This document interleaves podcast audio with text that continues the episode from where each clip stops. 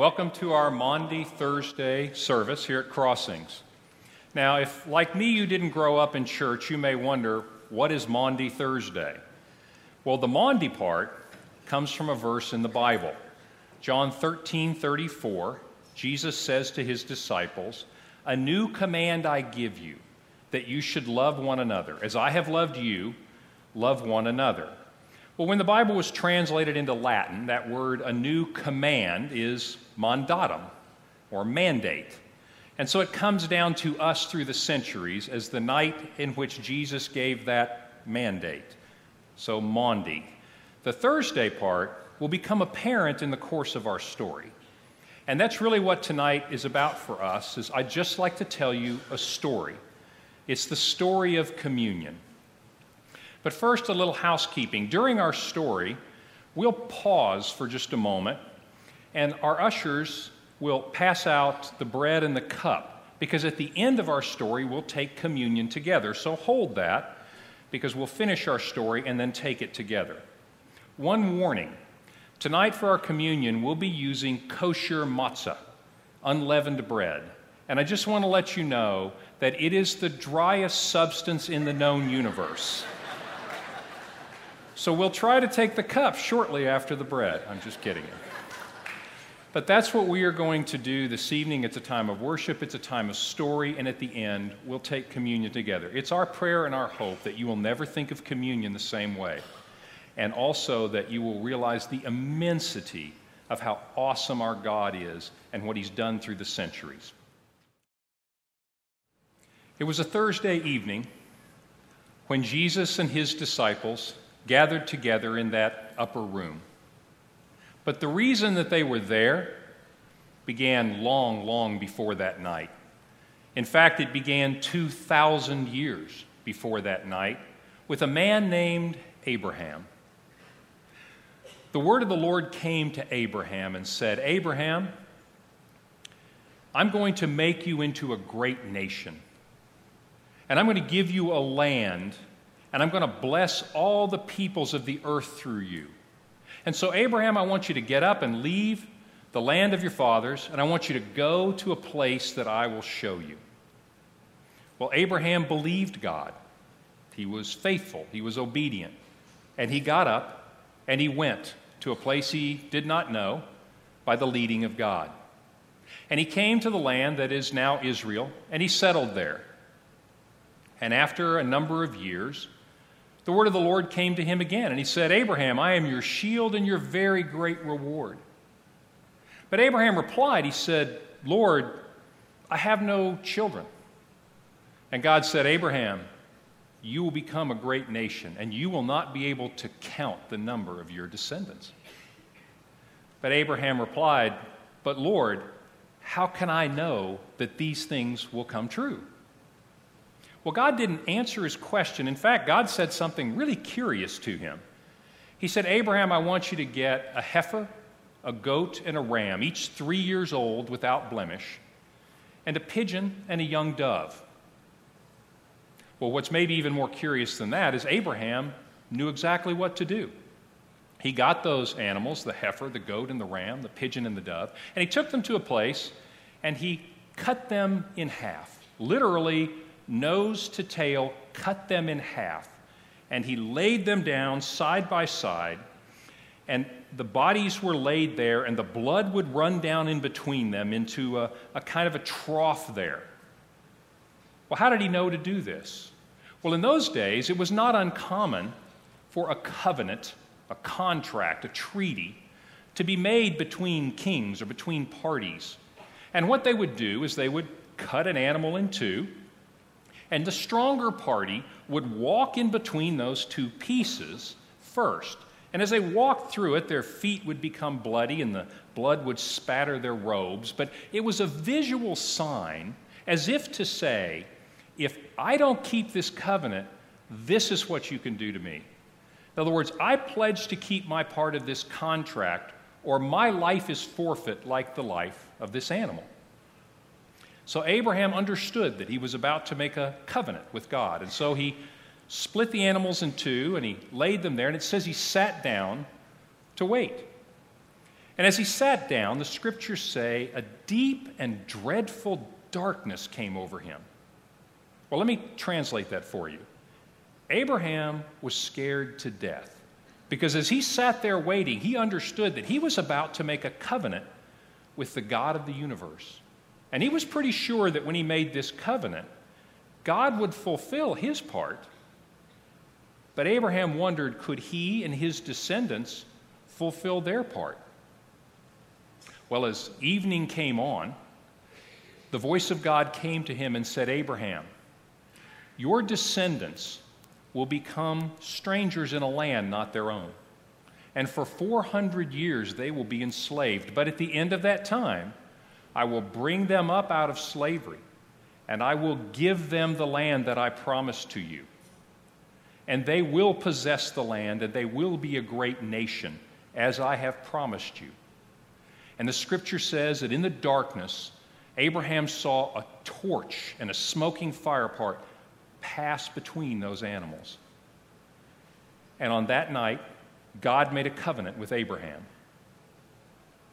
Well, you may ask, what was Abraham's part of that covenant? We know what God's part was. Well, in Genesis chapter 17, we, we hear Abraham's part. God comes to him and he said, Abraham, I am God Almighty. Walk before me and be blameless. Well, what he meant by that was be faithful. Continue to do what you have done, and that is obey, be faithful, trust me. And that was Abraham's commission to him and to his descendants under the contract. Well, as time went on, Abraham had a son, Isaac. And Isaac had a son, Jacob. And Jacob's sons became the 12 tribes of Israel. And sure enough, they became a great nation as God had said that they would. But they didn't remain faithful.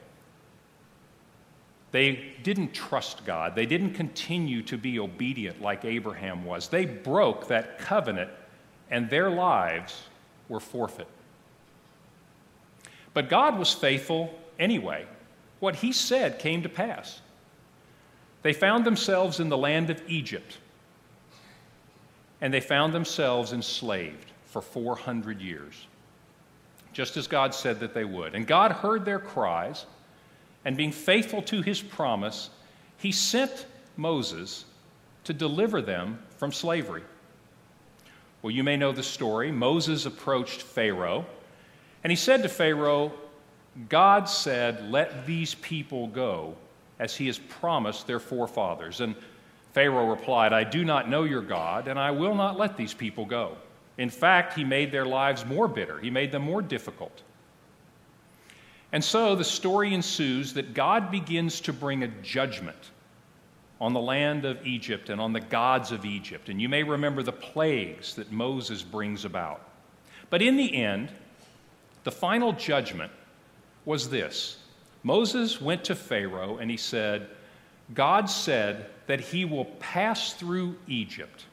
And when he does, the firstborn of every household will die from the firstborn of Pharaoh who sits on the throne to the firstborn of the prisoner in the dungeon.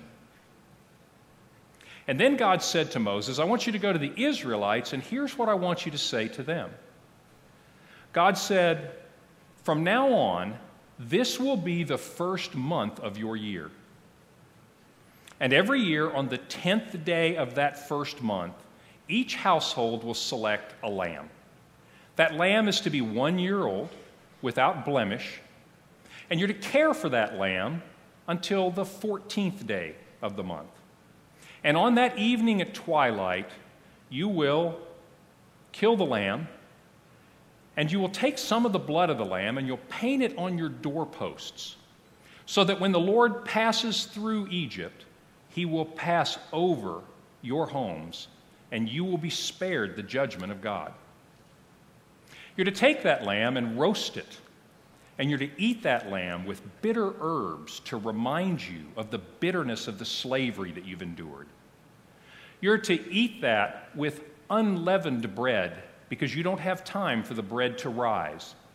In fact, you're to eat it in haste with your sandals on and your cloak tucked into your belt and your staff in your hand because you will leave Egypt on that night. Well, the scripture says that they did as God commanded. And then on that night at midnight, the Lord passed through Egypt, and the firstborn of every household died. From the firstborn son of Pharaoh to the firstborn son of the slave girl who sat at her loom. And the scripture said there was a wailing and a crying in Egypt greater than has ever been heard before, and greater than will ever be heard again. But in the camp of the Israelites, not a dog barked, and no one was dead. Pharaoh called to Moses and he said, Go, take your people, and leave. And so on that night, as God had promised, they came up from Egypt and began to make their way to the land that God had promised Abraham so many years before. Well, God had been faithful, but Israel had not. Their lives were forfeit, and there was a debt owed on this covenant. So God instituted through Moses a system of sacrifices. And so when the temple was built, the people would bring periodically an animal for sacrifice, not to satisfy the covenant, but so that the blood of the animal might postpone the penalty, the debt that was owed. When they brought those animals to the temple to be sacrificed, the priest would take the, the family's animal and he would put his hand on top and he would confess that this animal was in lieu of the sin, the faithlessness of the people. And so they would do that periodically to postpone this debt, to postpone their sin. In fact, once a year, the entire nation of Israel would come together and the priest would bring out a goat. And he would lay his hands, both hands, on the head of this goat and he would confess over it all the sins of the nation of Israel. It was a day of fasting and prayer and mourning. And the priest would lay symbolically, if you will, the sins of all of Israel on the head of this goat. It was called the scapegoat. And then the goat would be led outside the city and turned loose in the desert to die. And so, year after year, century after century, 1,400 years to that Thursday night, they remembered the covenant and the debt and the sacrifice. And so Jesus was gathered that night as a remembrance of that covenant and as a remembrance of the debt that was owed. It had been a busy week just the Sunday before, Jesus had come riding into Jerusalem. Now, there were tens of thousands of additional Jews in Jerusalem because if you could, you were supposed to be in Jerusalem for the Passover. And so there were so many Jews that would pack Jerusalem and the surrounding areas that the Romans would bring in extra cohorts of troops for fear of an uprising to keep order. And so, as Jesus came riding in on that Sunday morning, there were so many thousands of additional Jews. And you may remember what happened. They came out to Jesus and they were waving palm branches, which were a sign of royalty. And they lined the path that he was going and they were shouting, Hosanna, Hosanna, which means save us. Now, they thought that Jesus had come to save them from the oppression of the Romans. He'd come to restore their political fortunes and their independence. Well, that wasn't what Jesus came to do, but he didn't stop them because he had come to save them, just not from what they thought. He had a bigger prize in mind. He remembered a covenant, he remembered a debt, and he knew their lives were forfeit, and he had come to save them. But there was something else special about that day. That Sunday was the 10th day of the first month of the year. It was Lamb Selection Day. And so all those Jews in Jerusalem on that 10th day had either brought this one year old lamb with them, or many were there to select their lambs for the Passover. And so as they came in, they were selecting these lambs and leading these lambs and crying, Hosanna! To Jesus as he rode in.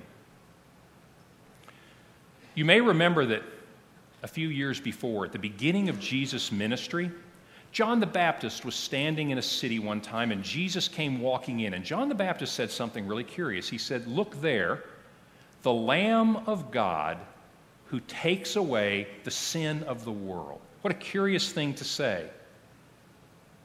But here's Jesus riding into Jerusalem on the 10th day of the first month.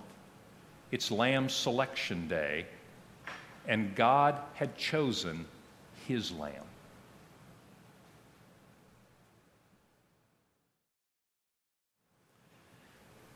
It was Thursday evening, and Jesus and his disciples were gathered around the table to eat his last Passover. In the traditional Passover meal, there are four cups of wine. And after dinner, the third cup of wine is called the cup of redemption or the cup of deliverance. And the scripture says that after dinner, Jesus took that cup, and instead of saying the traditional blessing and them drinking, he said something different. He said, This cup is a new covenant in my blood. Drink each one of you from this cup. Well, they were shocked. I mean, it's 1,400 years of this tradition, and Jesus breaks the Seder tradition. He doesn't say the blessing, he doesn't drink the cup, he, he says something else. And what's even more alarming, what he said just bears a startling resemblance to something that they were familiar with something very intimate and very personal. It sounded like a marriage ceremony. You see, in those days, when a young man wanted to wed a young woman, the young man and his father would visit the father of the bride and they would begin to discuss the bride price, the price that would be paid to redeem her from her father so that she would then come to be with the young man. Well, it was a negotiation. The father of the bride tried to drive as, as high a price as he could, not always because he's so greedy, but simply because his daughter is worth so much to him. But they would then come to an agreement on this price. And so they'd pour a cup of wine, and the young woman would be brought in. And so the young man would take this cup and he would drink from this cup of wine. And that was his symbol to say, I want to marry you. I love you. I'll commit my life to you. Will you commit your life to me? Now, contrary to, to modern thinking, the young woman had a choice. She could say no, she could pass on the cup, if you will. Or she could take that cup and she could drink, and that's her response is, I love you, and I'll commit my life to you and yes, I will marry you. Well, that's kind of what Jesus was doing. I mean, it's as though he had stopped this, this sacred proceeding and he had said, Will you marry me? You know, the scripture uses that image a lot, by the way. Throughout the scripture, you see, and throughout history, God likens his relationship with his people to a marriage. There's nothing particularly significant in that in any literal way. The reason for it is it's the most intimate relationship that we understand. It's not the most intimate relationship that God understands, but it is the most intimate relationship that we understand. And so he takes that cup and said, This is a new covenant that I'm going to make in my blood. Drink from this cup. You know, when they left that meal, they went to the Garden of Gethsemane that night, and Jesus was in great agony. And it said that he asked them to pray with him, and he went aside to pray, and he prayed over and over. And do you remember what he prayed? He prayed, Father, if it's possible, let this cup pass me by. Because you see, when the young man offered the cup and said, I commit my life to you, to the woman, he didn't expect that he would literally have to die for her, but Jesus knew that when he drank from that cup, in a very short time, he would be called on to literally die for us. And so he prays to God. He said, If there's any other way, he said, I know that their lives are forfeit, your life, my life. I know that there is a debt on this covenant. If there's any other way, not the cross, but not my will, but yours be done. And so Jesus said, Can this cup pass me by? And God said, No. And he drank the cup. And at 9 a.m. on Friday morning, they nailed him to a cross. The scripture says that from noon until 3 o'clock that day, the whole area became dark as if it were night. Well, there were thousands of people walking by that hill on the way into Jerusalem at that time and saw him hanging up there because you see, that Friday was going to be the Sabbath starting at about 6 o'clock that evening. Well, Jews weren't allowed to prepare food or do any work on the Sabbath, and so along in that time they were going into Jerusalem to get their food, etc., to prepare for the Sabbath. And so there were thousands of people streaming by. And you can imagine the panic when everything went dark and the winds came up. They knew something terrible, something awesome was happening. And the scripture says, in that time of darkness, Jesus cried out from the cross, My God, my God, why have you forsaken me? Now they knew and you and I do too. That's the first verse of the 22nd Psalm. And that's how they would have known it and remembered it. And when he said that phrase, the whole psalm came flooding back to them, like the first verse of a song to you and me. And come flooding into our head would be the rest of the song. When they heard him say that, they heard Psalm 22. They heard it say, Dogs have surrounded me. A band of evil men have encircled me. They have pierced my hands and my feet. They cast lots for my clothing. They divide my garments among them. All who see me mock me. They shake their heads at me and hurl insults, saying, He trusts in God. Let God deliver him. I am poured out like water and all my bones are out of joint.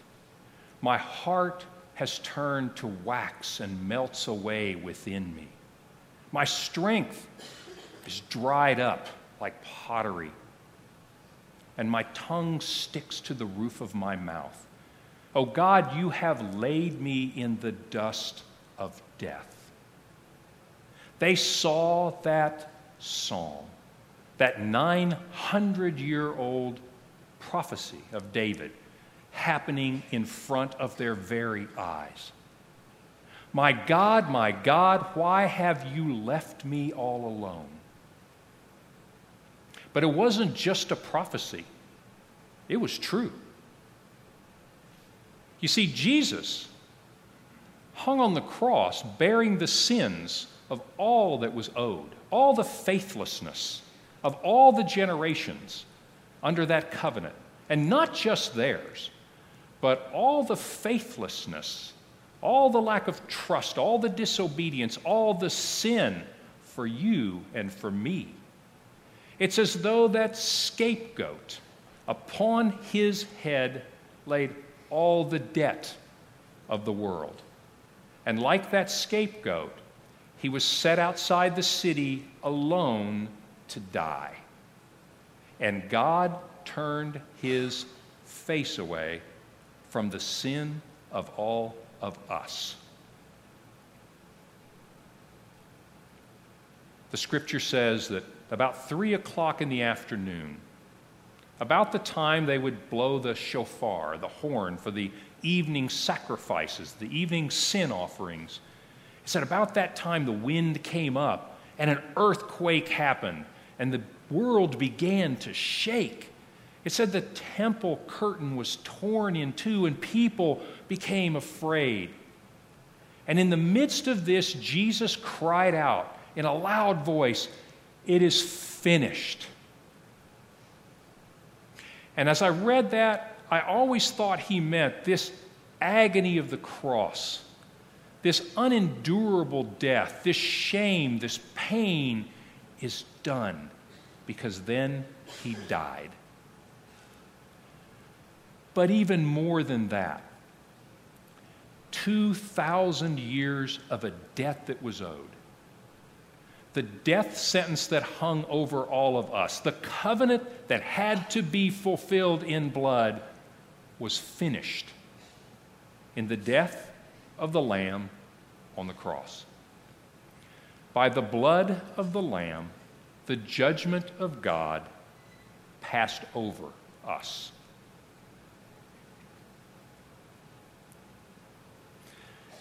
And so on that Thursday evening, as they took the bread, Jesus broke it. And he said to them, This is my body, which is for you. He is the sacrificial animal. His body is the one that was broken. He is the blood of the covenant. When you eat this, remember me. Would you join me?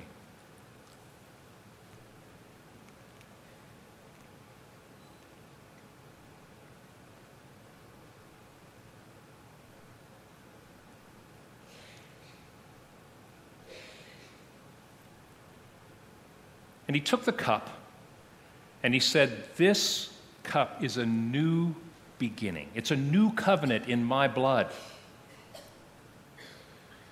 It ends all the debt that was owed. On a cosmic scale, it is our salvation. But in a very personal way, it's also Jesus saying to us, I love you. I'll commit my life to you. Will you marry me? Will you come with me? Will you make your home with me? Will you commit yourself to me? And that's what this cup means in a very personal way. It's an offer from a groom to a bride who said, I'll give my life for you. Will you commit your life to me? Will this cup pass us by or will we drink it?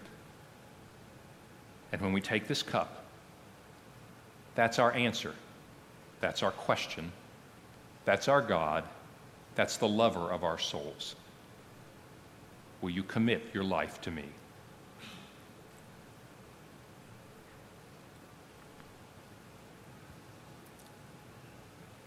Let's pray. Heavenly Father, we stand before you in awe of what you have done.